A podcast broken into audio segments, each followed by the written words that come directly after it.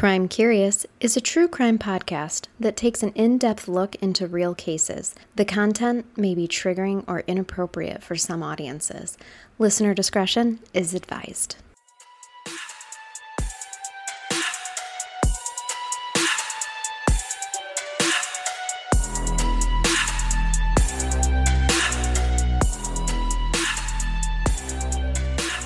Welcome to Crime Curious. I'm Charnell, And I'm Amber. and we are here to deliver part two. I've been held. I've been comforted. Yes, yep. Sorry, I, I- cut you off. I consoled you Yes. after I had to stop the story Mhm. right there. But here we are. It's a beautiful Sunday morning for you guys. yes. It's not for us. And when we're going to finish the case of the rampage of Charles Starkweather and his 13th victim, Caril Ann Fugate. If you have not listened to Thursday's episode, go back and listen to that Yeah, first. have to. That's important because a lot of what I say right now is not going to make sense to you if you don't. Yep. So hit pause. But where where I have left you, just to remind all of our audience, where I've left you is that Charles and Caril Ann are Caril is being held hostage by Charles. They're on the run in Lincoln in Nebraska. They're from Lincoln, Nebraska. And the police have just discovered the bodies of Velda Bartlett, Marion Bartlett, and Betty Jean Bartlett, who was only three years old. That is Caril Ann Fugate's family. Her mother remarried, so that's her family. Caril Ann did not know that her family had been murdered by Charles Starkweather. And at this point in time in the case, she still does not know. I am still not over it. No. That it's it's wild. And he hurts animals. Yes, So, he's already killed a dog.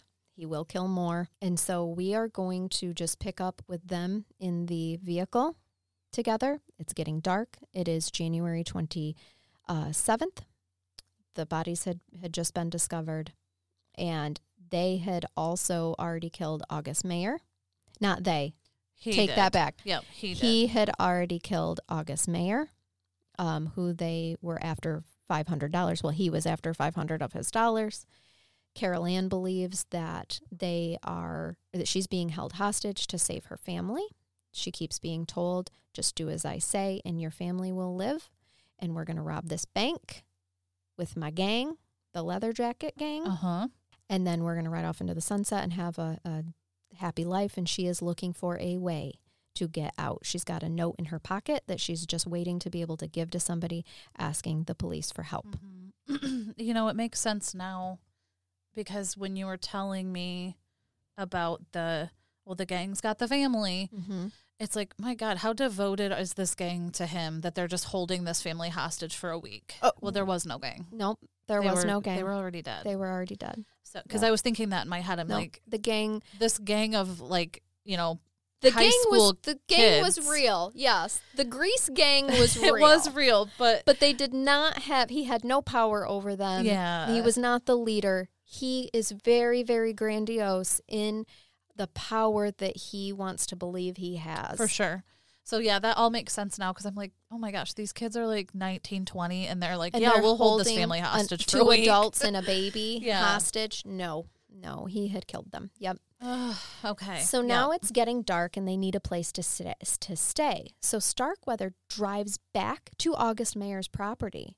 But as they pull in, Caril Ann freaks out. She's like, "No, his ghost is there. It's going to haunt us. We have to get out of here." I'm with Caril Ann. Me too.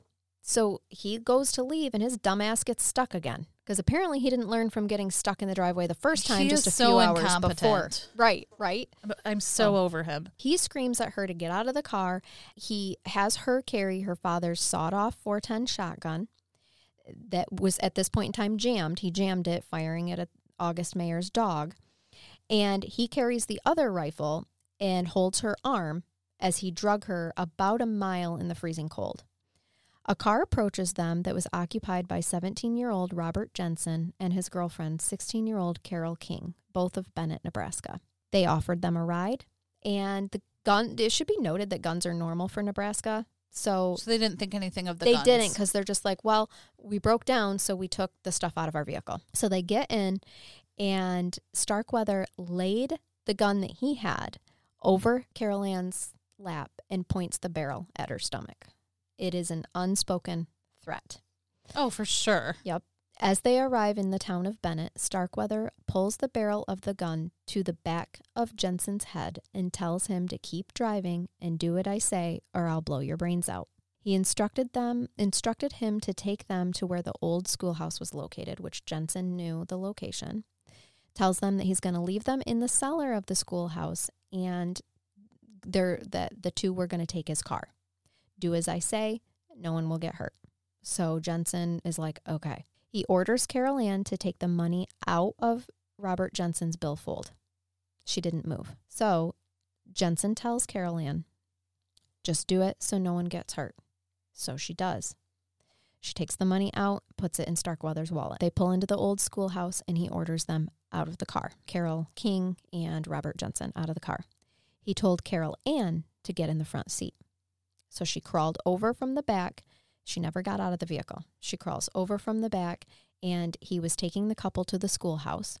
She was um, she could no longer since since she stayed in the vehicle, she could no longer see the three of them. He is walking them down to the cellar of the schoolhouse.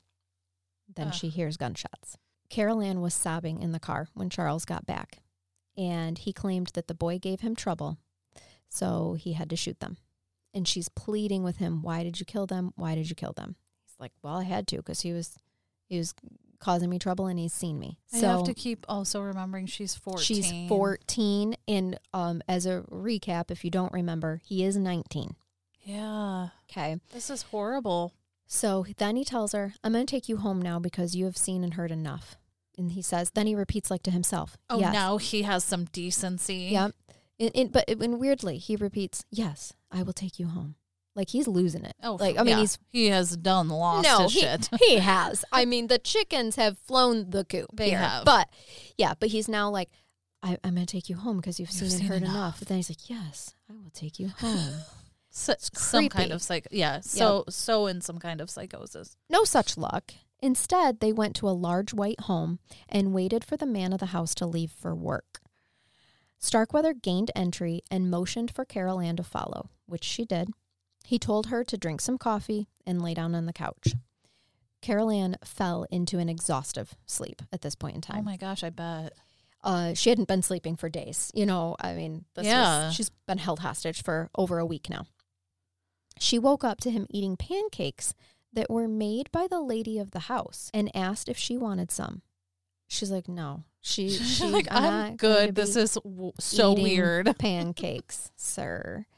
And she actually ends up falling back to sleep. She was then woke up a little while later by Stark, Starkweather holding a bloody knife, and he told her that he stabbed the lady of the house and that she was dead upstairs After she made pancakes. after she made his ass he pancakes. is heartless. Mm-hmm. This dude is a monster. He, really is is a limp dick motherfucker. Oh, he is. For those of you who don't know or remember from part one, he's impotent. He is. we like impotent. to make sure the world knows that. I don't even feel bad because he harms animals and he's just randomly killing like good you're like- people. the animals are You- first. You did mention the animals first. I don't even mind making fun of his impotency because he harms animals. also, people. Just the way you. oh like- yeah, and people Like too. sometimes people can be assholes, but animals don't deserve anything. They don't. like this.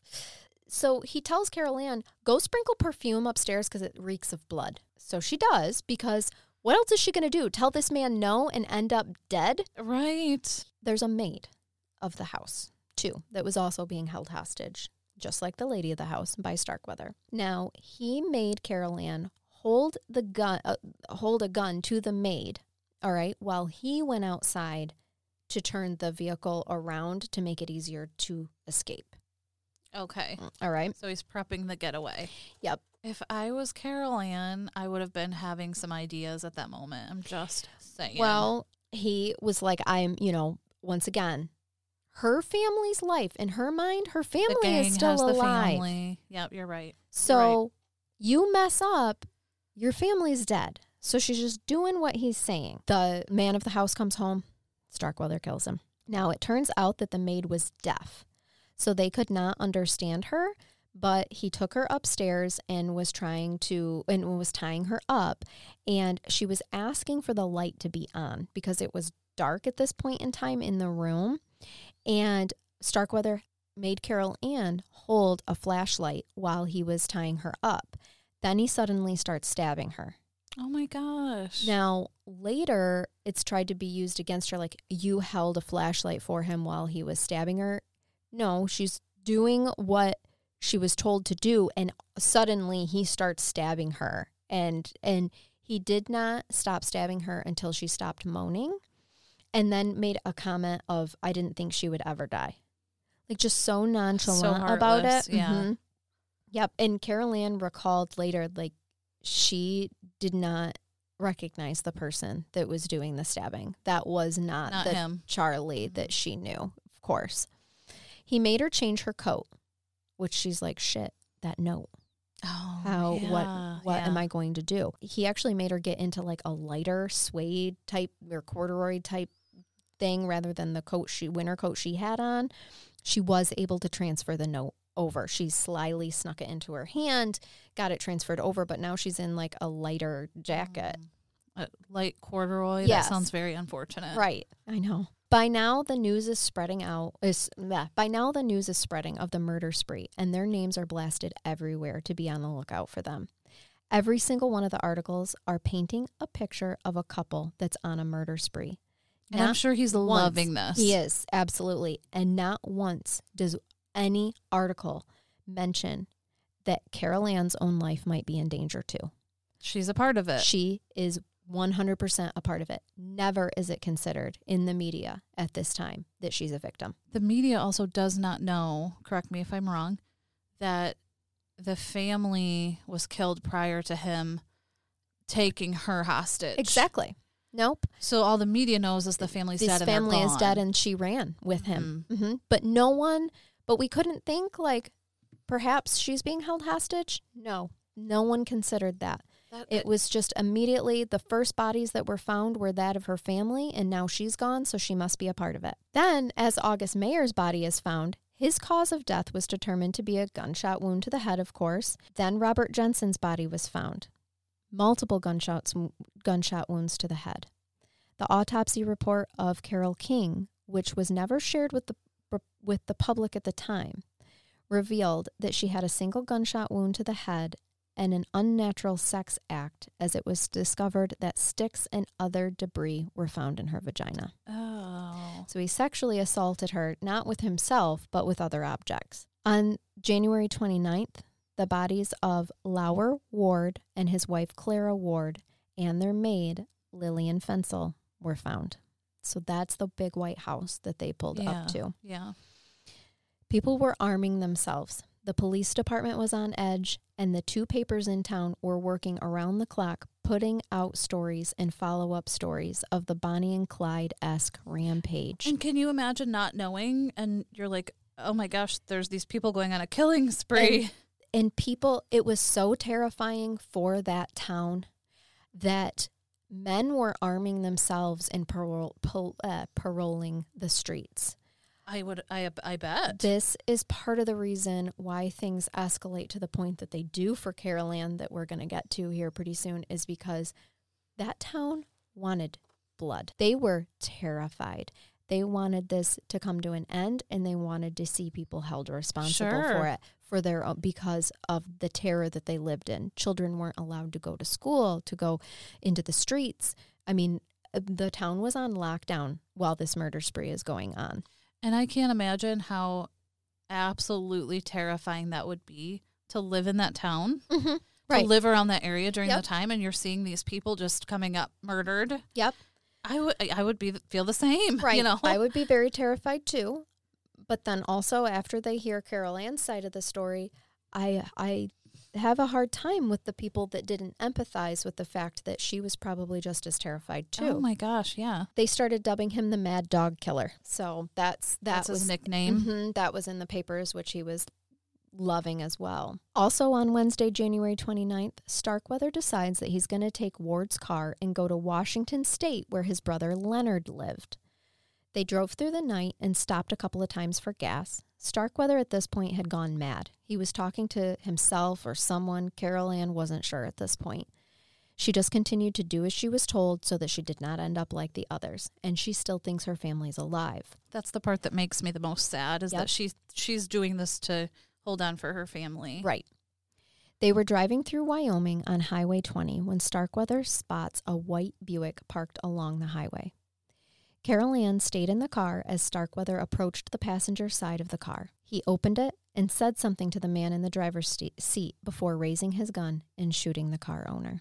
So at this point he's not even trying to be careful. Nope. Now we're just broad daylight. Yeah. He how told, often? Oh, sorry. I was just going to say how often we see that happen where The they just get sloppy. Yeah, absolutely. And it they don't just care anymore. consumes them. Mhm. Mhm. They're drunk on the power. Nothing can stop them. Yeah. He told Caril Ann to get in the back seat of the Buick, and she did. He couldn't get the car started and still had a dead man in the car with them and started yelling, Man, man, are you dead? Oh my God. The man who he had just shot in the head. He's asking him how to start the car and He's asking like- him if he's dead. He's like gone Uh-huh. mentally. Yes. Completely gone. He is sitting where this man's blood is splattered everywhere and is not comprehending. Like he's talking to him. I can't believe he even didn't kill her Well, at this point. It's funny that you say that because I was just going to bring up. I think the only thing that saved Caril Ann is the fact that she is literally the only person he ever loved. She was the only because, because- she because she loved him to her. His parents loved him. He did not have an abusive childhood, but it's not the same as as someone you know like a lot of kids. You know, oh, my parents have to love me because I'm their kid. Mm-hmm. But for you know her, she didn't have to love him, but she just did, and she she enjoyed his attention being an older boy. Yeah. Yeah. And so he felt genuinely loved by her at the, you know, before all this. So I think that's legitimately The Caril's only reason. like Caril's kindness towards him is the only thing that saved her. I mean, she did break up with him, which started this downward Mhm. spiral and made him kill her family and take her hostage. He so could not it could have it. happened. Like he could have at any moment if she hadn't have played her part right, Oh yeah. I I she would have been dead too. hearing how much he's just like losing it and he's Yep. completely mentally All she had to do was call him crazy again, and I bet he would have shot her. yeah Like yeah. one wrong move. So I'm amazed she survived this. Me, right, me too. All right, now suddenly there's another man approaching. Like he can see there's two cars stopped on the highway. You know, it's 1958. Yeah, somebody needs help. Yeah, Yeah. we're gonna help him. Um, the man's approaching the vehicle on foot. Now, Caril was mentally warning him to stay away. Like She's, she's, like, still in giving the the back vibes, seat. like- yes, and she's like, "Please, no, don't." Go. Now, Starkweather pointed the 22 at him and said, Help me release this emergency brake or I will kill you. The man was big. Keeping his cool, he reached down to release the emergency brake lever because this is what's funny, the funniest part of all this. The limp dick dumbass just couldn't start the car. He couldn't figure out how to release an emergency brake. That's why the Ah, car wouldn't go. That's the problem. And the dead man next to him's not telling him how to pull the push the button that's at the end of the lever. It's being very difficult. He is. So as he's bending down to grab that lever, he grabs the barrel of the gun. So now the two are in a tussle on the side of the road. This was Caril's chance. She decides it doesn't matter if she's going to get shot in the back or not. This is her She's chance to get away or die trying. Now, by this time, a milk truck driver and another car with a couple had pulled up with all the commotion. And as it happens, a Wyoming sheriff's deputy was following the milk truck when it suddenly came to a stop on the highway in front of him. He watches as two men are wrestling on the ground and he gets out of his patrol car, patrol car and a young girl is racing towards him. Now this was Deputy Romer. He later tells the press and he's quoted telling the press, quote, I stopped my car and a girl came running over. She was saying, He's going to kill me. He's crazy. He just killed a man. That was quoted in the paper because he talked to the press. Uh huh. Caril had bolted from the car and ran toward the officer in a zigzag fashion in case any bullets went flying. She was serpentining. Wow. So she was trying to like. I Yes. don't know if it's Uh, if, he's, going to shoot me, yep. It, I'm going to try to make it more Oh, difficult. yeah, Smart. Like, yeah. that's smart. She screamed as she ran, He's going to kill my mother and father and sister. He killed an old farmer. Two teenagers, and people living in a big white house in Lincoln, and he's going to kill me too. He's crazy. He's crazy. The deputy watched as by this point the big man had seized the gun away from Starkweather, and Starkweather jumped in his car and sped off, heading towards Douglas, Wyoming. So he leaves Caril Ann behind. Romer told Caril Ann as she slid into the back seat of like he helped her into the back seat of her cruiser and was like, "Stop crying. You're safe." I just I I just feel this relief right now for her. Mm. Like just a minute of it because he's gone. Just just for a second. Yeah, because I'm Mhm. sure that things get worse. Yeah, they do. So he she's like, you know, he's like, "Who is going to kill you?" She says Charles Starkweather. Now the deputy realized what's going on, and he radios that he has come upon Starkweather and needs a roadblock, who by now has been labeled by the press and police as a madman. All he had was a pistol shooter. He's like, I've come across Starkweather, and all I have is this P pistol shooter. Like, that's what he said into the radio because, you know, they, like, the press has really blown him up to be this Monster. yeah, with Yeah. all these guns. Romer followed Starkweather for about a mile before radioing that he was going to go back to the crime scene where he stayed with Caril Ann. Colonel Stan Warren heard Romer's call for help and had already arrived on the crime scene by the time Romer returned. He noted that there was a very frightened little girl sobbing in the back seat of Romer's car and wondered how the hell she could have been involved in such havoc. He noted that her eyes looked like they'd been crying for days. She was sobbing incoherently. He thought he heard her say Starkweather was going to kill her little brother, but he was really confused by this because he's like, the papers didn't mention a little brother. The police officers identified the victim from the Buick as Merle Collison. He was a traveling salesman who had pulled over to take a nap that ended his life. The man who had wrestled the gun from Starkweather was a burly fellow named Joel Sprinkle. Props to Joel Sprinkle. Joe Sprinkle. Oh, I added a no. props to Joe Sprinkle. Thank you. Yep. So I love that And you said he was a good sized guy, right? Yeah, but I love that Mad Dog was taken down by, By a Joe- man named Joe Sprinkle, I do too. a I burly fellow.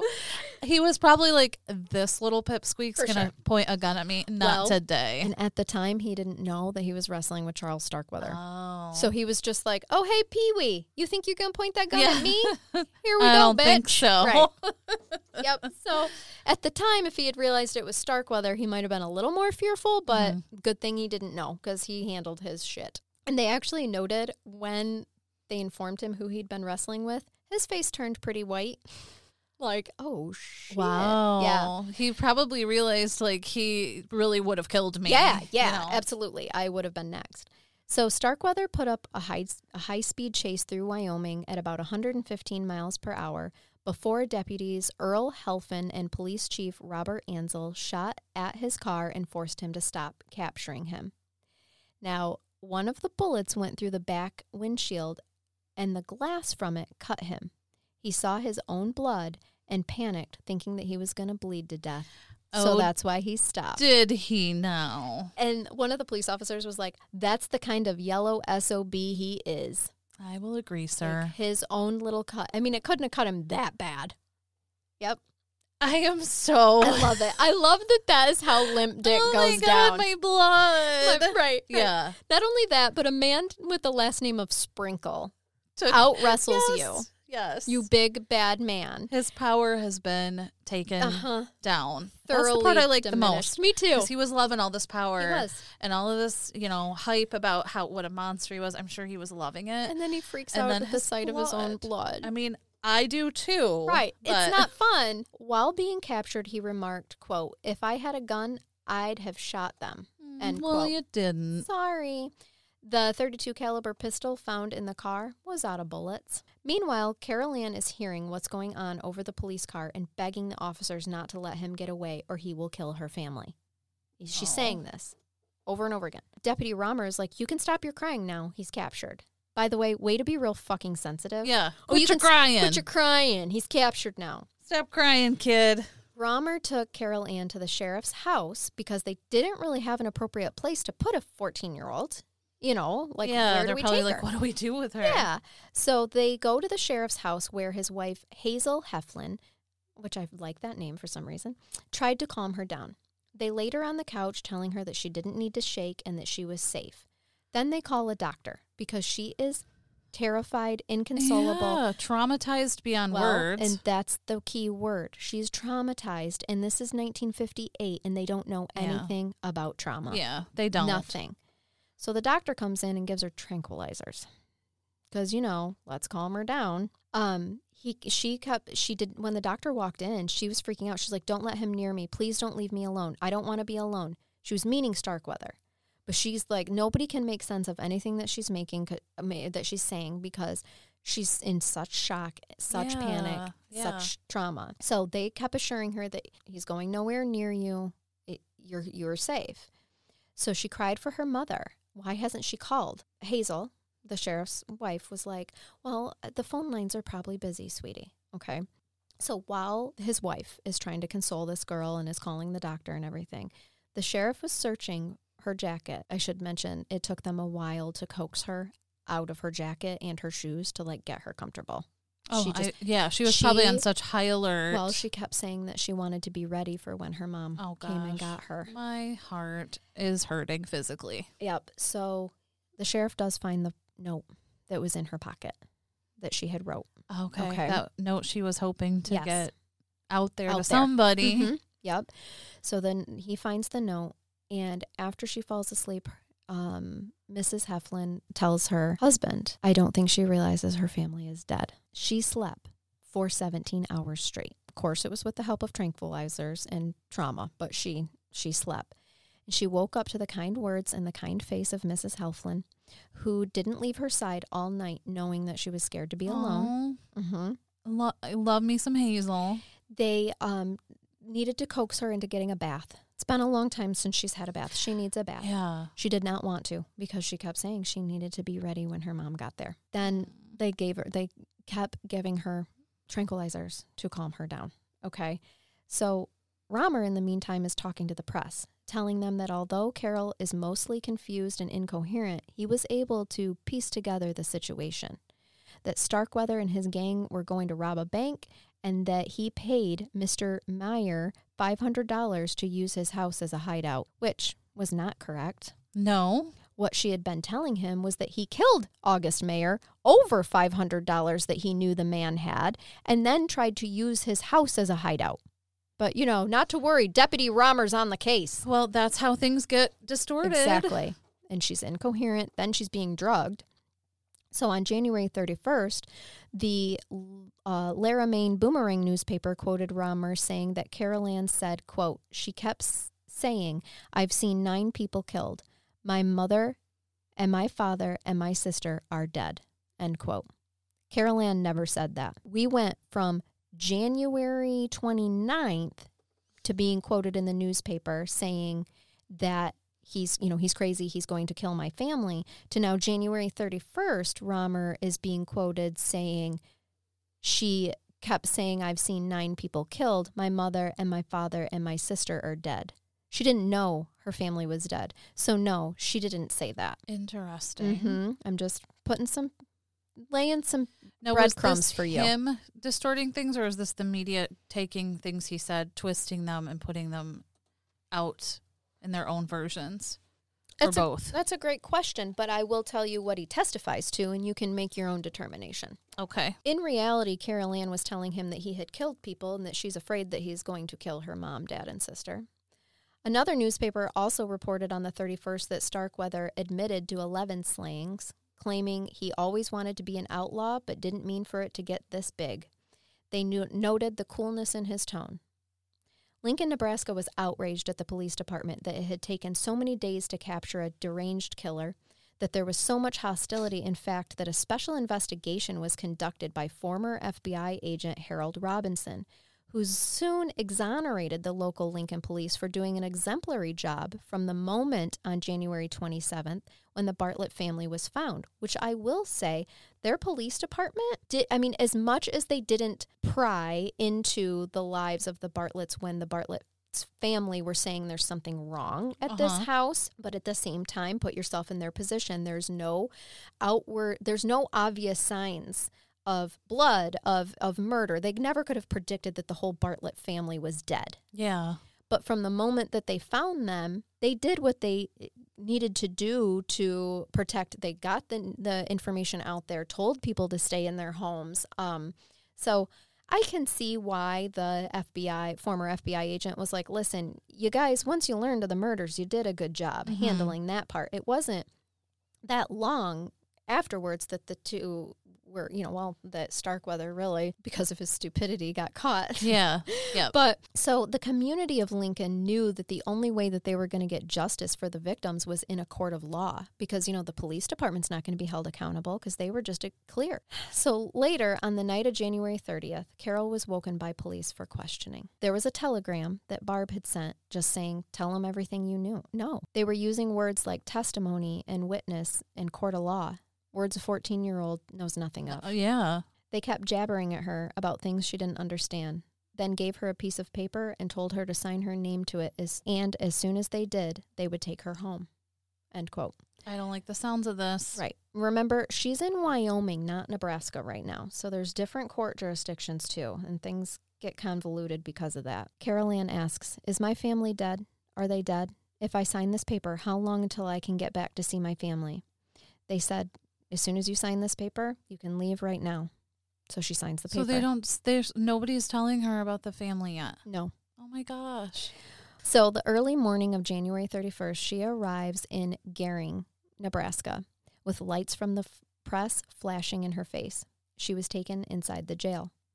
The police deputy who put her in the cell told her that she was sorry about her family. She asks why.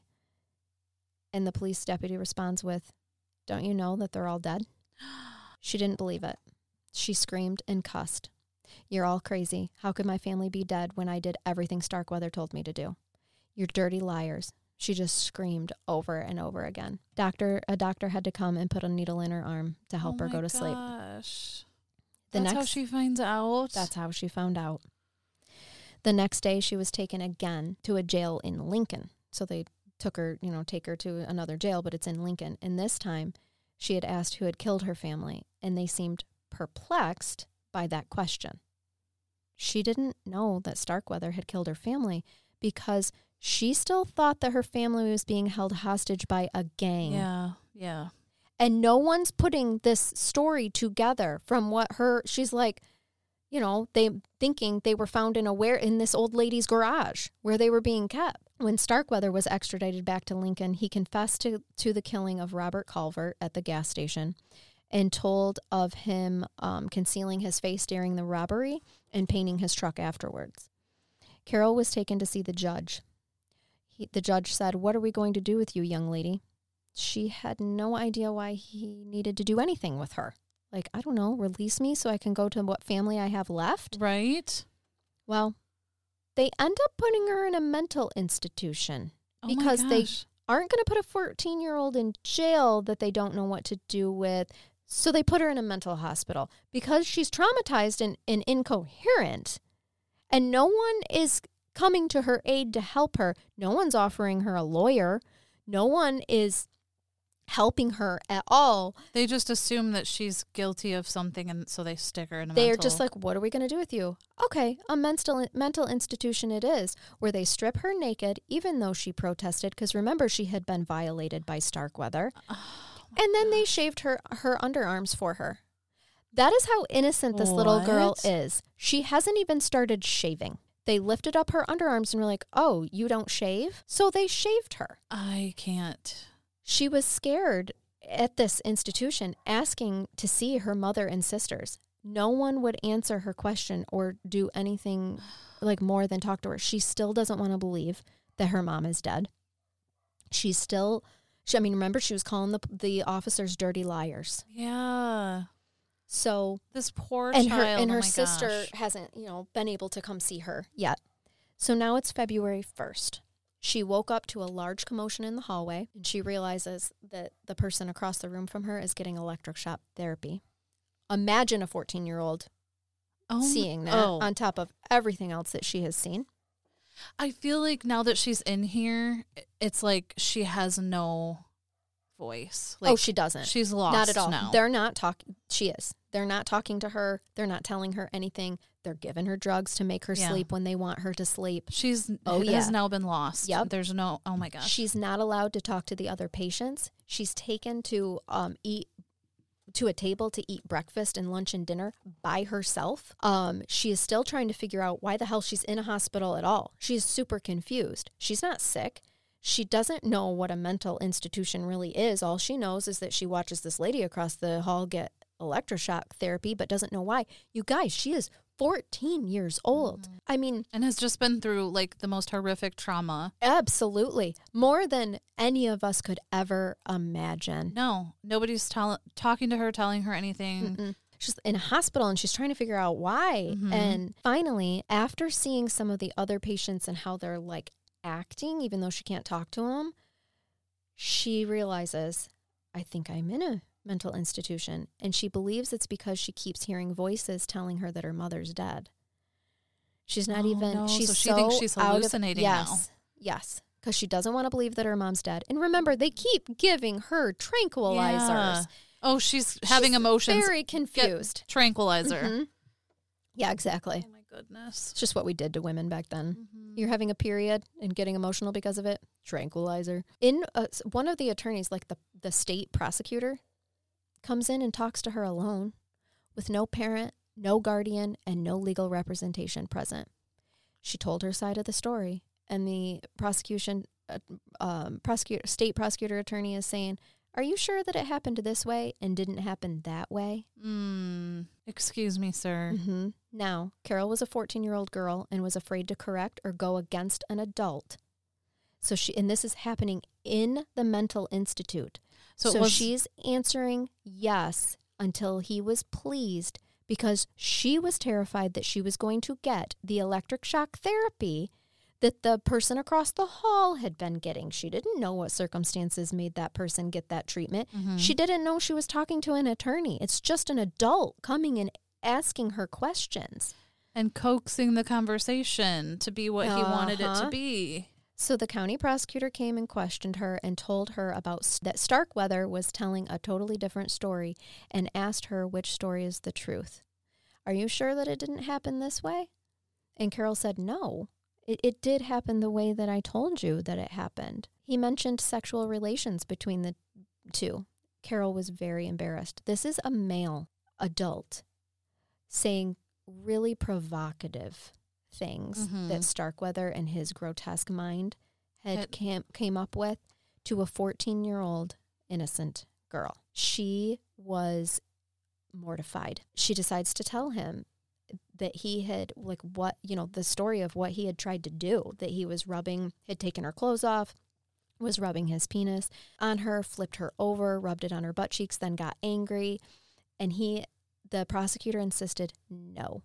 What she was talking about was sex and that he even put it in her mouth. Oh my gosh. So he's telling her, like, What no, this is what happened. He, exactly. wow. Caril called him a fil- filthy man and said she never wanted to speak to him again and that he could go straight to hell. Right on, Caril. Right. He continued to question about the murders. He he just keeps going from the murders to their relationship and their sexual relationship, just back and forth and back and forth, just pounding this poor girl's mind, you know, Mhm. with this stuff. He questioned her for hours. She was exhausted and finally said, You all seem to know more about this than I do. You tell me. She's just ex- exhausted with all of this. Yeah. So on February 2nd, she was asked if she might like to see Starkweather because he's been asking about her every time that they meet, that the police meet with him. She said no. She's scared to death of him. She doesn't ever want to see him Yeah. again. Do, why would they even put that out there? This is why. Sheriff Karnopp, who's the sheriff in Lincoln, says, Well, he might not believe me when I tell him. Why don't you write him a note and I'll give it to him the next time? The sheriff is going to pass a note Pardon between me, Sheriff. Uh-huh. So she wrote a note, quote, Charlie, I don't want to see you. I'm afraid of what I might do, end quote. The sheriff smiled at her and thanked her. Okay, and just so you guys know, if you're not in the, the same field that I am, when you're interviewing a child for an investigation, you don't ever thank them for anything that they have given you because now you've made the child believe that they are pleasing you. and their information should always be truthful and not for the purpose of pleasing an adult. She was finally able to visit with Barbara and asked her if it was true that her family was all dead. She told her, Barbara was like, Yes, that happened. Yes, it was Starkweather that did it. Oh. She said, I don't know how he did it. I don't know the details. She knows that everyone else was telling the truth all along because she knows her sister is not going to lie to her. Her and Barbara are very close. Yeah, yeah. She said that she wished she wished that he had killed her too so she could be with her mother. Oh. I totally understand that way of thinking. I Now, can't even wrap my brain around what this poor girl is, has gone through. well, and it just keeps getting getting worse. One of the question the the interrogations by Sheriff uh, Karnopp started at 8 p.m. with the presence of a doctor and a court reporter. Again, this is when she's numb, in shock, and grieving. And then they they keep happening each day. They are questioning her for sometimes upwards of 13 hours during the day. They're interrogating her. And with no one there to no one there, no adult there, advocate for her. no lawyer there. Mm-mm. And each time questioning and re victimizing her. So by several days, she knows the routine and found herself filling in the gaps that she had learned from the previous interrogations. Originally, with the teenagers, the two teenagers, Carol King and um, Robert Jensen, she did not know. She was in the car the whole time. So her original statement is, "Yeah, I was, you know, I was in the car. I have no idea that they were taken down into the cellar and that's where they were found." Well, she finds out throughout the investigations they feed her this information. So then, by by yet again another integr- interrogation, she's like, "Yeah, they were down in the cellar." Oh my! Not okay. because she saw them, but because they told because they her. told her. So she's like, "I got to tell these dumbass adults this information again." Yep, they went down into the cellar. So then they're like, so, So you, you, know, know, you know they were in the cellar. hmm Mm. We've talked about this before about investigators providing details that were not previously brought up by the person making the statement. And that is 100% what happens to Caril Ann Fugate. She did tell the truth. She did say, Yes, I held the gun on the maid. Yes, I took the money out of the teen's wallet, Robert Jensen's wallet, and put it in Starkweather's wallet. Yes, I held the flashlight on Starkweather weather while he was tying up and stabbing the maid. She did sprinkle perfume, as she was told to in the house. She watched TV in the house when she was being held hostage. Mhm. She even read a comic book. Yes, she laughed at the comic book. There that's how much they're asking her questions about, you know, her daily like thing and trying to pull it. You were enjoying yourself because you read that comic book and laughed. Keep in mind, she doesn't know her family's dead. Mhm. When she was for that week that she was held up in her house, she didn't know. no one was dead to her. Mm-hmm. And yes, um, there were times that she and she admitted this. Yes, there were times that I could have gotten away, but I didn't because I thought that he had my family, and that if I tried to run, he was going to kill my family. Yeah, because he made it sound like they were being, you know, held Yes. in one word and Yep. they'd be gone. she literally gets to a point where he, they're firing questions at her, and she's answering yes to everything, uh, just everything, right down to Did you answer everything correctly? Yes. Have you been treated fairly? Yes. Are you tired? Yes. Do you want this interview to stop? Yes. I haven't promised you anything or threatened you and or any or threatened you with anything. Yes. Were any of these recorded? Yes. Oh, they were. Yeah. You understand that this can be used against you. Yes. This interview ended at 10:50 p.m. She had been interrogated that day alone on and off for over 13 hours. Oh my gosh. Caril did not understand that she had a right to a lawyer because so many adults had just been talking at and around her. Her biological father, William, had visited her and did not d- discuss a lawyer with her. It was not until Monday, February 3rd, when she was being interrogated again, shortly after noon, when they started talking to her about if she should plead guilty or not. And the conversation comes up that she wants a lawyer. Though that conversation, through that conversation, you can clearly see that she did not understand that, that all along since January 30th, that she had a right to a lawyer. Wow. Because nobody really fully explained what that meant. Not at all. To her. She's 14. Plus, she's 14 and she has no idea that they're about to turn her into a perpetrator. Yeah. She is a victim this whole time, so she believes that they're seeing her as a victim. Yes. That they and she's answering the questions. Yes. So she has no idea that she needs a lawyer. Also, it this stuff is in the book as well. She was made to believe in the beginning that she could only have a lawyer if her family could afford to hire a lawyer. Oh my gosh. Mm-hmm. Finally, she comes to the conclusion that she should have one, even though the interrogators are telling her that she denied getting one all the way back in Wyoming. They're like, no, you denied your right to a lawyer all the way back in Wyoming. She's like, I did what? Right. I, I'm 14. I have no idea these words, these huge words that you're throwing at me. As I said, they're using words like testimony and um, a court of law, like all this stuff that she's I barely understand them, She's and a- I worked in the court for you know years. Exactly. And she's 14 in the 50s. It's not like they had TV where SUV is is on and, you know, kids are now Yeah. I mean, really educated on these things. When you throw that lingo at the average person mm-hmm. that's not in the system at all, they don't know what it means. not at all. They're Mm-mm. confused. Like what? What form? Yep. What law? I don't Yep. know. Exactly. And then a teenager. Yep. That just has been through all that trauma Yeah. and then finds out that her whole family is dead and now you want to keep talking to her too? And the whole time, like you said, not thinking that she's being pinned as a Perpetrator. a perpetrator. right. She's like, I'm answering these questions so Because- they can bring him down. or, you know. Exactly. So they can prevent me from ever having to come into contact with this man again Mm-hmm. and get him for hold him responsible for killing my family. So finally, she's like, "Yes, I I want a lawyer." And the interviews now stop. Wouldn't you know it? It took them. I'm going to take you through the trial of Chil- Charles Starkweather. I'm not going to go over all the details because he would just love to be more, you know, put into more power here. But, and you can get it in the books and all of this stuff. But basically, well, this is what happens. On February 3rd, Starkweather and Caril Ann are both charged with premeditated murder and commission of a robbery of Robert Jensen. Each plead not guilty. So that happened on February 3rd. It wasn't until February 3rd that she figured out she needed a lawyer. so she had already They pled guilty. already, no, they pled not guilty. oh, not guilty. but they- okay, but they had already put in a, a Yeah, it wasn't until they're like, so how are you going to plead to this? That she's like, wait, wait, what? what me? oh, yeah. Wait, Okay. that's how she figures out she needs a lawyer. On March 10th, Judge Henry Spencer appointed attorneys Clement Gaughan and William Matschullat. I don't know. I don't know how to say the fucker's name.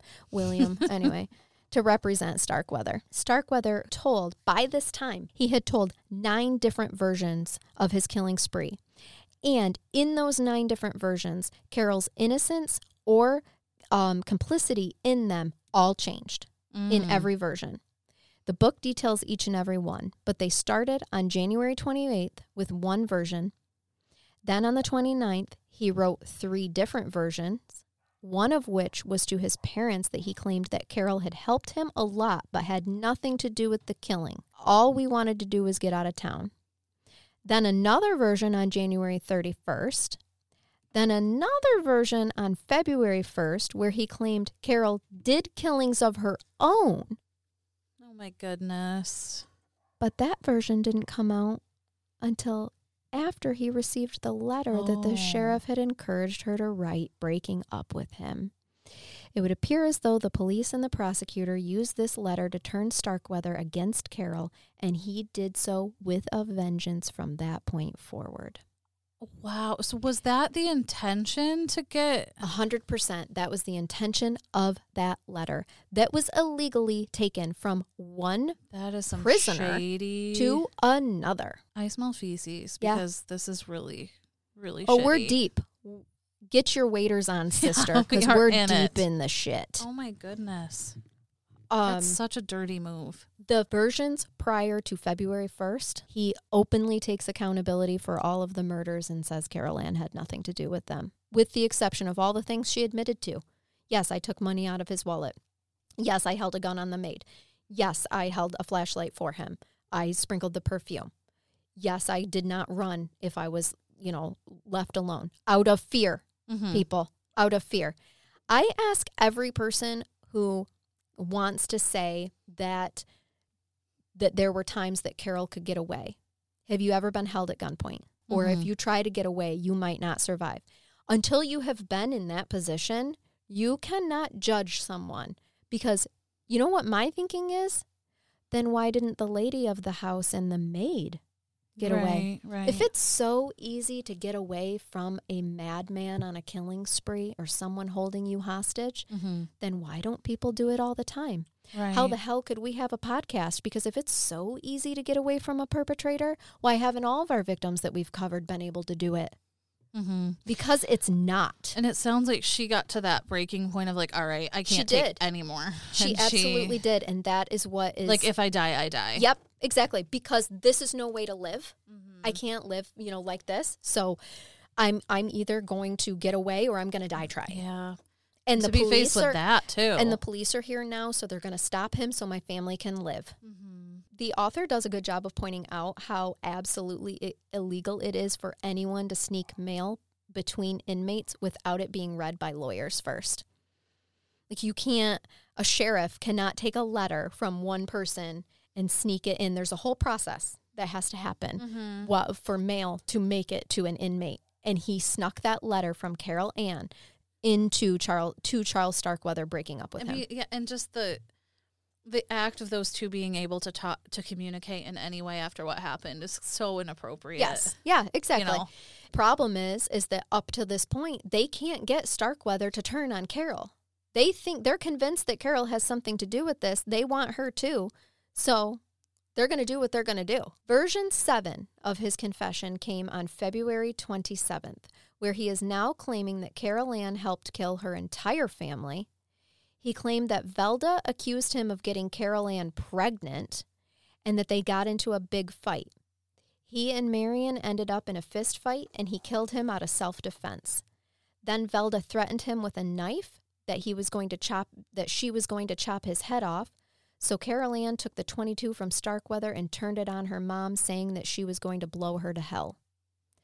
Velda took Caril Ann to the floor, so Starkweather grabbed the gun and shot her to save Caril Ann. Then he hit Betty Jean with it because she was screaming, and Caril Ann told her told him to shut her up, so then he stabbed her in the neck. Then Marion was still moving, so he stabbed him until he stopped moving. Caril Ann asked him what they were going to do with them. He asked what they should do, and she just went into the living room to watch TV. Mm. hmm So let me guess when they got the confession that they wanted. Well, that was February Or 27th. there was nine, right? Yep, version 8 comes on March 28th, where he is now claiming that Caril Ann killed the teen girl victim, Carol King, and that they both shot Merle Collison, the salesman, together. Then version 9 comes on April 9th, 1958, when he claims that he will be convicted for what he's done, and that's okay, but I'll be damned if I'll be sentenced for what I didn't do. And he claimed that Caril was the most trigger happy person he had ever seen. Now, fun fact his brother, Rodney, recalled that Starkweather was trigger happy and call, and told him that. Called him trigger happy. Remember Hmm. the the rampant shooting in the Yeah. um, his trial began on May 5th, 1958, and he loved every bit of the attention like a movie star smiling for the cameras. Just the total douchebaggery yeah. Yeah. that we see time and time again. There was a lot of fanfare for the Mad Dog Killer, and he even testified for himself, claiming that the ones he did kill were all in self defense. oh, here we go. Mm-hmm. In his testimony, he implicated Caril Ann for the murders and claimed that none of it was premeditated because he's trying to get out of the death penalty. Mhm. It was all, you know, nothing was premeditated. Doctors testified about his mental instability and that the murders mean no more to him than a stick. And this was actually for his defense, claiming that he was a wild animal and didn't have the ability to premeditate. Hmm. The different letter versions were all messed up through the witness testimony as well. Remember, this whole time the reporters are gobbling up every detail and they're printing it. May 22nd, the trial came to a close and the jury deliberated for two hours and 45 minutes before ending for the day and coming back the next day, May 23rd. They started again at 9:07 a.m. and ended at 2:55 p.m. They took that long to deliberate Mhm. over him. They came back with the verdict of guilty for first degree murder of Robert Jensen, the only murder for which he was tried. Wow. What? Yep. He was sentenced to death, Okay. All right. which is why he was only tried for the one murder because he was up for the death penalty and he got it. Okay, so there was it kind of like a well, we got what we were going for. Like And that's the worst of of, the worst. So All the convolution from his nine oh, different Oh, yeah. versions, Yeah. The press putting out different um, issues, you know, different things as well. This is what they could pin.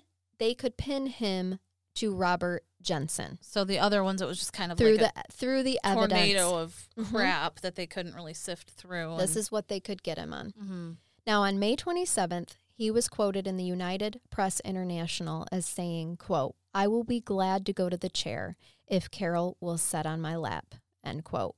And I have got to tell you, something that I think is disgusting is that all the amazing leaders that we've had in this nation that have had wonderful, profound thoughts and quotes, this quote right here is something that a lot of people, when you mention Charles Starkweather's name, remember. really. Yes. The the grotesque thought that he wants a 14-year-old who he held hostage to sit on his lap while he's being electrocuted Yeah. because he believes she should die too. He's disgusting. So all of that happened before Caril's trial. And I think I have made it very clear of how much the press is covering Mhm. this the and whole time. saying quoting all he's loving talking to the press. oh, it, When yeah. he's talking about their sexual relationship, it's so exaggerated that he literally goes on to say that they had sex every single day and twice on Sundays. Which is so horrible because they never actually did, right? No. like they never actually Nope. had the act of sex. No, not according to Caril. And that he was very impotent. hmm Like he couldn't physically Yep. have So- sex. Her her recollection of the time that he tried and got angry, there it is. You know, I told you I'd present you with both sides of the story here. And Mhm. he's saying that Every day. it was rampant, but her entire family also can vouch for the fact that they were supervised at all times. Now, anything that happened after she took was held hostage, I'm going to call rape. Mm-hmm. No, So- yeah, for sure. But she, you know, even then, she says that he he attempted to while she was menstruating and he could not form an erection. So Caril even wrote President Eisenhower explaining her situation and asking for help. She got a response back that start the Starkweather trial was entirely the state's matter. She wrote the president. She did. Oh, In October 1958, preparations for her trial began, and this whole time on death row, because remember he's sentenced to death row now, Starkweather is claiming that he is not impotent and that they've fucked all the time and twice on Sundays. Like oh, I I'm sure earlier. he's trying to cover that up.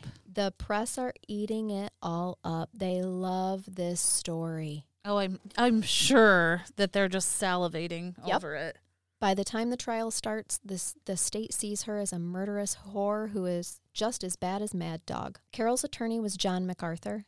He received hate mail for re- representing such a horrible little girl. And I will say, John McArthur works his butt off. He does the damn thing to help, try to help Caril. Oh, good. He is on the right side of this, um, where he should be in terms of representing his client at all times. And then actually, his um, son ends up carrying on later, as we will see, to help her as well. At this point in time, I think it's pretty obvious that there's no way that she's going to get a fair trial. As a matter of fact, one juror should have been disqualified because one week before the jury selection was made for Caril's case, H.A. Walenta made a bet that she would get the death penalty.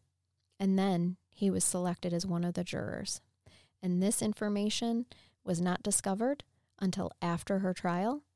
And a motion for mistrial was filed by her lawyer and denied by Judge Harry Spencer, who was also the judge in Starkweather's trial. Oh wow. It is not appropriate for both for the same judge to hear both no, cases. absolutely not. The juror H.A. Walenta was swore in as a juror as part of the protocol that he had no preconceived opinion or knowledge of Caril Ann's guilt or innocence. That is part of the swearing in process. But he had placed that bet that she gets going to get the electric chair. This is all just so unbelievable. Yep. She was tried as, as an adult at the age of 14 on October 17th, 1958. It was heavily covered like the Starkweather uh, trial. She was being tried for the murder of Robert Jensen. She was not charged with the murder of Carol King, even though Starkweather claimed Caril killed her. I will give you one of the best quotes from the lawyer. and it's in also found in the 13th victim book. Quote, if people knew the truth, they would realize that Caril Fugate was no criminal. She was Starkweather's victim, as were all the other victims of Starkweather's madness. Must we condemn Caril for failing to do what no one else in Nebraska could do? Stop Starkweather? She was no accomplice. She was a captive. End quote. And I just love that when he's like, hey, Nebraska, you couldn't stop him from killing 11 people. So Mhm. how was this 14 year old girl supposed Yeah, to? Yeah, what was she supposed to do with her family? Yep. You know, she had no idea what had happened to her family. Yep. The prosecution brought in family members of the victims to testify about what? Basically, just about who the victim was as a person. It had nothing to do with the trial, and Carol King's family was allowed to testify even though she was not charged with Carol King's Wow. murder. But they're sitting there, the family testifying, the grieving family is testifying to what kind of a person Carol King Oh my gosh. was. So she's have, having to relive her trauma and now, uh, you know, putting more of a personal, you know, Right, but what what not is that the family? not that those victims don't deserve that, but it's of like, course, you know, with this person that but also, didn't commit the murder. but what's the relevance? right? Why are the families testifying about how amazing their loved one was? What? Why is mm. that being allowed? Furthermore, photos from the crime scene of Carol King were shown to the jury. She's not on trial for the murder of Carol King. And one of those photos showed Carol's vagina cut from vagina through her her anal cavity. Oh wow. They showed that to the jurors for during a murder trial of Robert Jensen, her boyfriend. Now, as a juror, you see that and you're being told that this girl had something to do with that. Mm-hmm. Why was that ever allowed? That evidence never should have been allowed. And of course, remember there are press in the the media. Are in the they had to do a lottery. I don't know if you know when there's big cases covered, there's only so much room in the courtroom, so they do a lottery drawing drawing for what press um, apply for it to be that actually like win the lottery to be in the um, courtroom Oh. and cover the story. Okay. So the the people who are uh, from the media in the courtroom are reporting about all this, writing all kinds of headlines about this stuff that has nothing to do with. She's on trial for the murder of Robert Jensen, not Carol King, but that stuff was allowed. Now, I will say her lawyer did try to object each and every time, and it was overturned by the judge, by Judge Spencer. Each time it was overruled. Oh wow. Yeah. Sounds like he's already got kind of his mind made Uh, up. yeah, absolutely. And he's shady as fuck. Definitely. Um, Deputy Romer testified for the prosecution, and his story was not only totally different from what happened, but also completely different from what he was quoted in the newspapers as saying as well. This time, it was that she ran to him and said, I saw him kill 10 people. I watched him kill my mom, dad, and sister. So now it's char it's changed from I think he might have killed nine people to I watched him kill 10 people, including my mom, dad, and sister. And, and I just wanted to go through like this quick little court transcript so that you can get a glimpse here. This is of Deputy Romer on the stand. And This is the um, defense. It was pretty much in the news there for a period of time, meaning in Wyoming, because remember, Deputy Romer is from Wyoming where Mhm. he was caught. Was it not? Romer says, No, sir, it was not. So the lawyer says, Well, how'd you hear it then? Romer says, I read it in the newspaper that morning. He said, So the lawyer says, Well, there was a rather detailed account of a trail of violence, wasn't there? Romer says, No, sir, there was not. There was a little title under a picture. The lawyer says, That was all you knew about it? Romer says, Yes, sir. What day was that? January 29th. However, the attorney had already shown the court that the Wyoming papers had been following and detailing the case the days prior. So things like this continued to happen where there's discrepancies and irregularities by all the witnesses, including getting it out that the lawyers, that there were lawyers were not present for many of Caril Ann's interrogations. The defense did do a good job at poking holes in this entire situation. She was able to, but I mean, it just didn't matter, you know?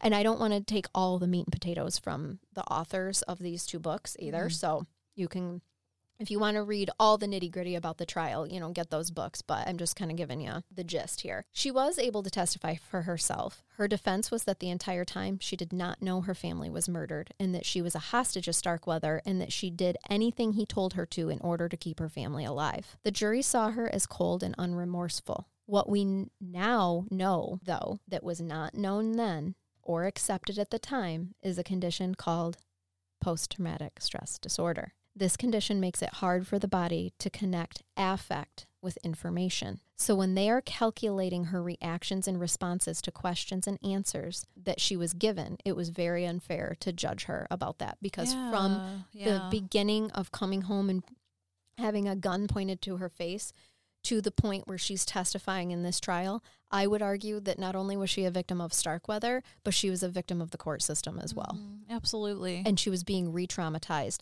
that entire oh time. gosh, I, the level of re-traumatizing her is off the charts. Caril was later diagnosed and suffering from severe PTSD, and the psychiatrist even looked back on the trial recordings and evaluated her at the time and said, had the information about post traumatic stress disorder been known back then when things when things were happening, Mm-hmm.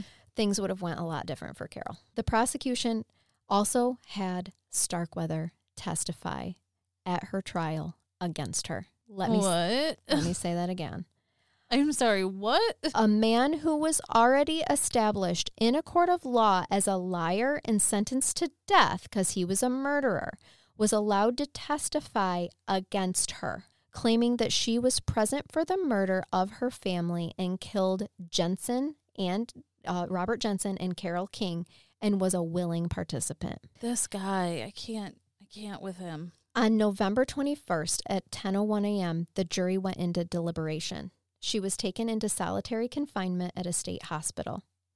The jury came back that same day. They took less time to deliberate for her than they did for Starkweather. The jury found Caril Ann Fugate guilty on all charges first degree murder of Robert Jensen and first degree murder in the perpetration of a robbery. She was sentenced to life in prison. Oh my gosh. So Caril is angry and she looks at the jury and says, If you really thought I was guilty, then why didn't you give me the chair? Someday you'll find out that you made a mistake. They had the option to give her the chair at the time in Nebraska because she was tried as an adult. She's also the youngest member at the time in Nebraska to be tried as an adult Mhm. but they settled on life instead. The reason for this was later learned in 1974 when the book Caril was re- released and jurors were interviewed. They reported that they knew at the time in Nebraska life did not really mean life in prison and that she would eventually be released. Her age impacted their decision too, and they didn't think that she should be sentenced to death. They admitted that they knew going into deliberations that they wanted life instead of capital punishment because that would mean that she would be free.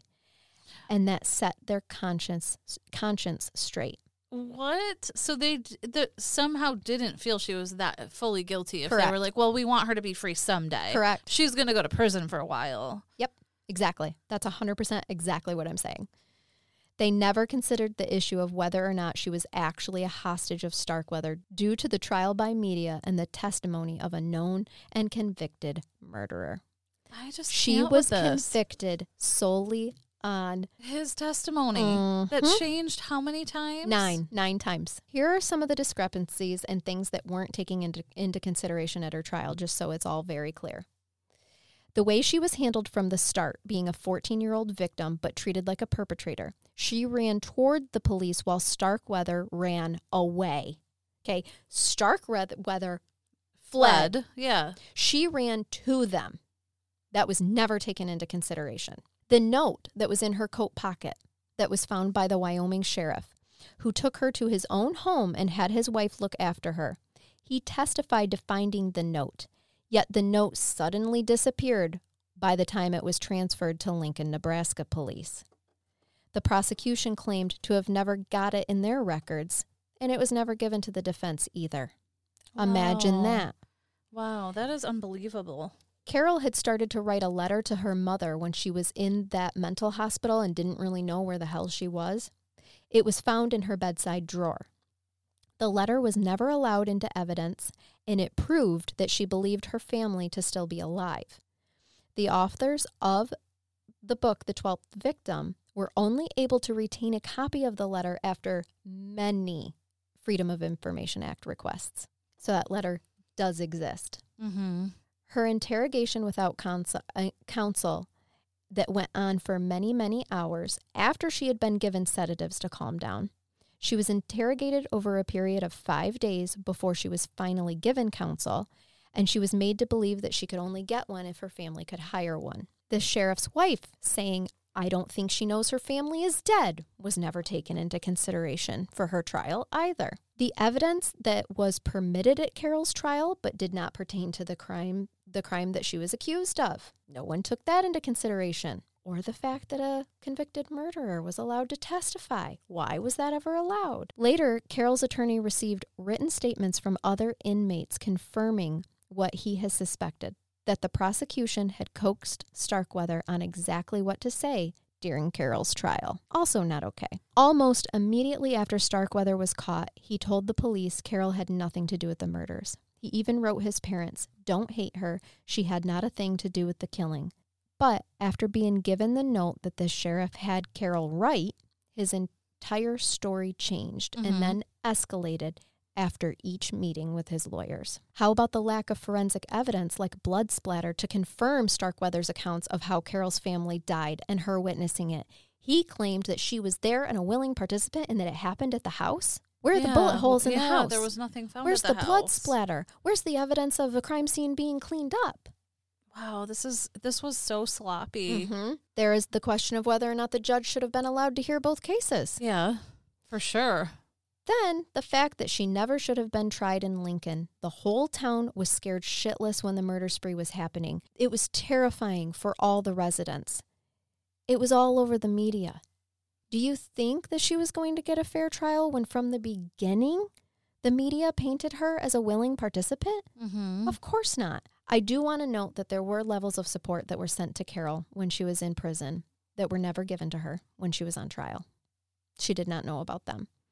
There's actually a story in the book that she didn't find know about them until they were like sold at a garage sale and somebody reached out to her. Oh my like, gosh! yeah, it's really crazy. so nobody ever actually gave her those letters through all No. of that. Nope. Her lonely time in prison might have been a little bit better if she had known that not everyone was against her because she had to be in solitary confinement under Nebraska law until she was 16. Oh my gosh! She was not allowed to talk or eat with anyone until she was 16 years old. Wow.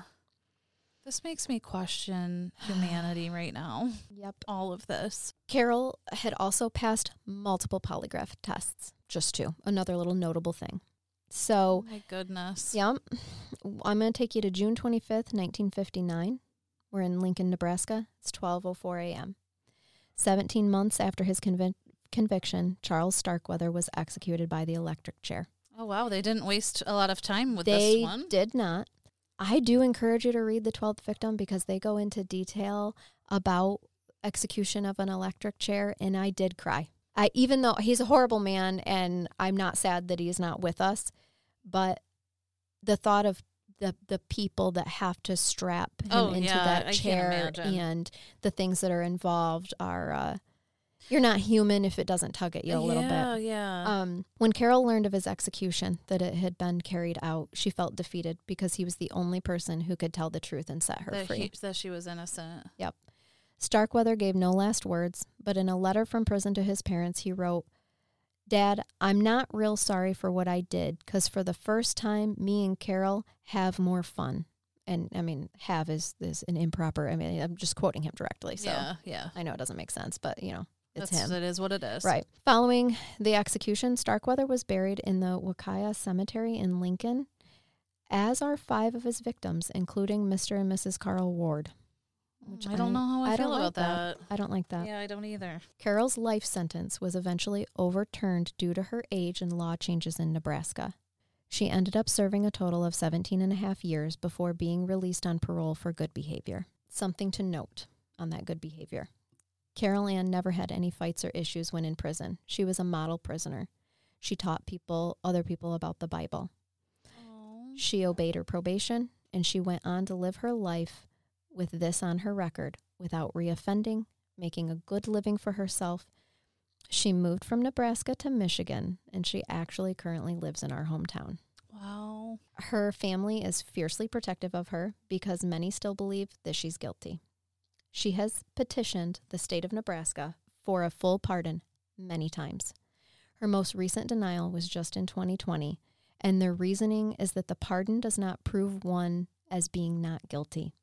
It simply lifts the burden the burdens caused by the conviction.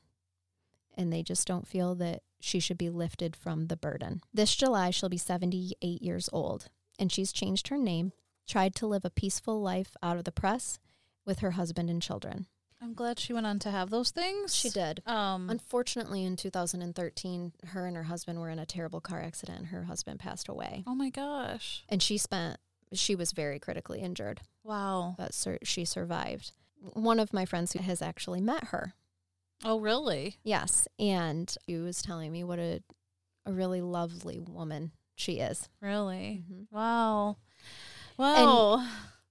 Let us not forget that she lost her mother, her stepfather, and her baby sister in all of this, on top of 17 year, well, 18 years of freedom. mm-hmm. and then having to live the rest of her life with Hollywood making movies, painting them like they were so in love, a Bonnie and Clyde, Mm-hmm. killing, believing that she was actively a part of these killings and not traumatized and victimized by them her, herself. And she never had a voice in any of that She the whole didn't. time. Now, I will note the author of The 12th Victim used to have a radio show out in Nebraska. And he had the son of Caril's attorney as a guest on the show. Because remember how I had said his son actually carries on to help, Mhm. carried on to help Caril? Well, the son had just requested a full pardon from the state of Nebraska for her, and it was denied. This has happened many times. And so they were interviewing uh, her attorney and whatnot. Caril herself called in to the show, one of her very few times that she spoke. And she told how one of the deputies was on TV just the week before saying that there was no way she didn't know her family was dead because the house looked like a slaughterhouse. And this is not true. So one of those deputies goes on to, it was like a 2020 episode, and says, Oh, she knew her family was dead because the house looked like a slaughterhouse. So she called that radio show and she's like, Y'all need to know what a liar this guy is. That is so horrible. Mhm. Because there were no bullet holes, there was no evidence, nothing to show how Starkweather had claimed her family's murder took place. No blood. Remember, the local Lincoln police took Patsy into the home and nothing was amiss aside from the barrel of the gun on the piano that none of them caught. None, none of them saw. Mhm. Patsy herself can test, you know, testified that nothing was out of the ordinary in the house. That that is just. I mean, that's it's horrible that people took all of this and twisted it so much. Yup. The media. There were also classmates that wanted to testify that they knew Caril had broken up with Starkweather and that she was trying to avoid him, but their parents, the parents of the children, didn't want them to get involved at the time with the court case. Because these are 14 year olds. Mhm. I do kind of get that. This is a huge case there. Their town lived in fear. Yeah, So they're like, no, you're not getting involved in that. I, I get not." it. Mhm. I do. Yep. But it's sad for Caril. Mm-hmm. just to to name a couple of things uh, that have been inspired by um, the sadist 1963 badline badlands 1973 california with a k 1993 natural born killers 1994 and starkweather 2004 there was a 1962 episode of a tv series naked city called the case study of two savages yeah you gotta love that name the 1968 first season um, Robert Stack segment episode, The Bobby Currier Story, and The Name of the Game was also based on these events. Murder in the Heartland, 1993. Uh, Stark Raving Mad, also in 1983. The Peter Jackson film, The Frighteners, 1996. September 2nd, 2010, season four of the ID series Deadly Woman covered the murders Dangerous Liaisons. And Teenage Wasteland, the season four premiere episode, which aired December 6, 2016, from the ID series A Crime to Remember, also covered their murder. There's so many Called of them. The Fugate, the Starkweather Fugate murder spree. Wow. There's also been several songs that I won't go through all of them too that have been quote inspired by these two teenagers quote murder spree. I, d- I had no idea how many things had been Me neither. And I I just influenced by this case. That is Just unbelievable. imagine living with all that and being like, well, here it comes again. You know what I mean? Yeah, you're. I mean, you did time for something that you didn't do, and then you are free, but still have all these reminders. Yep. Of something that you didn't. That you were a victim of. Yeah, that's horrible. What a what a tragic case. But I think the reason that so many people are willing to condemn Caril is because they started with those news stories on January 28th of the murder of the Bennett family Mm-hmm. and these two running off. And it's hard to change your way of thinking. It's hard for humans to do that. Well, that Once we have set our mind on something, it's hard to see something else. Mhm. Well, the other part of that too is that that's what everybody was being told. It exactly. That these two killed the family Yep. and they fled. Yep. Nobody knew any differently, so Right. you can't. I can't really fault them. I mean, I would have felt the same way. Right. But if that's what the media is telling you, that's what the coverage is. That these two are savages. They did this together, and then you have him saying that too. I mean, Yep. But you have him eventually saying that. and then I mean, have just yeah. the fact, just the power that the media had and what they picked and choose to report on and to bring to light. All of this stuff doesn't come to light until much later. Uh, about the different versions of his, um, conf- you know, c- quote Mhm. unquote confession and all of these things. But her story never changes; it never wavers. Mhm. Uh, Yeah. you know, so it's just heartbreaking all around. But that's why we try to do the best research that we can on this podcast so that we're not presenting the story in the wrong way. Hey, guys, you make your own de- determination. Hopefully, this shed a different light for you. Obviously, I wasn't there. I don't know, but there it is. There's there's the story. it's very eye opening. Yeah. But I, I do want to point out if she really was a serial killer and a murderer and not a victim, how is it that she's went on from being released from prison when she was 32 to live to 78 and never reoffend Never reoffended. anything, That not is- even a speeding ticket. That is a good point, for sure. She even went on to be, um, she went into the medical field, but she was also a nanny for a very long time for a family. Oh wow. Mm-hmm. I'm glad that she she did. I'm glad she was able to go on. Yep. You know, and- There's that. And I do understand why her family is so fiercely protective of her. And especially last year in 2020 when you know, the the story always resurfaces. Anytime that they petition for a full pardon for her, it always resurfaces. It resurfaces everything and the media. And so yeah, yeah. they're they're very protective of her that way, which I think is great. So anyway, all right. And and we probably could have reached out to her and asked, but I just there is no reason to Yeah. I feel like I could I could try to help get her. Um, I trust that the sources that she chose, the few sources she chose to speak to and say her side of the story, did a damn good job for her. Mhm. That I could just read that and and then bring it to the world, bring more, shed more light on it to the Mhm. world. Yeah. So, there Good it is. job. Thanks. Okay, ready for a brain bath? I am. Quick brain bath. All right. The title of this is Bank Robber Hands Teller a Note with his name and address on it. Oh, interesting. Sometimes when you need to write on the back of a paper, it's important to see what that paper is. So, what was the note like? Well- I have questions. Yeah. Some bank robbers wear wigs, others put on masks.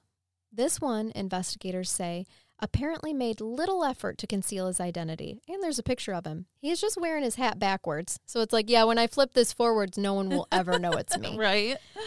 Michael Harrell, 54, was arrested in August after ordering a teller to hand over cash from a U.S. bank located in Cleveland. He used a note that had his full name and address on it, and he slid it to the teller, Wow. telling the teller to hand over all the money. Didn't check the uh, Didn't back check of that the back paper? of his note, his scrap paper. Here's the thought: spring for some notepads, buddy. Yeah. This isn't the time to be using scrap paper. Reasons I wouldn't ever rob a bank because I would do something like that. Right? Yes, definitely. The FBI. It would also have my date of birth on it. Oh, it for too. yeah, Social, and a picture of me, Probably, yeah. yeah. something like that. Yeah, It's my tax return. That's what I'm handing. Rip a little piece of that return uh-huh. off, and yep. The FBI says it reportedly was written on the back of a document from the Ohio Bureau of Motor Vehicles. Of course, I probably don't need this. this old thing. The teller referred to Harrell by his name and gave him an unknown amount of money before calling 911. Like, here you go. I love that the the Michael. teller used the first name. like, Like, here here, you you go, go, Michael. Yep. According to investigators, he was taken into custody a few days later. Unsurprisingly, an FBI agent at the time said, When you present a note that has your name already on it and address, it helps law enforcement tremendously. Made their job pretty easy. right, right. Like, thank you, because sometimes we're really, really busy. Yeah. So this just speeds Yep. things up, and we appreciate it. Oh my gosh, that's amazing. Yep, so there it is. Well, we hope you guys enjoyed this episode. We hope you keep listening and follow us on social media. If you have a case that you'd like us to cover, or maybe you have like a funny brain bath of your own, email us or write us on Facebook. Uh, crimecurious at yahoo.com. Otherwise, we'll talk at we'll we'll tell you another story another time, Yeah, guys. Yeah. All right. Bye-bye. Bye.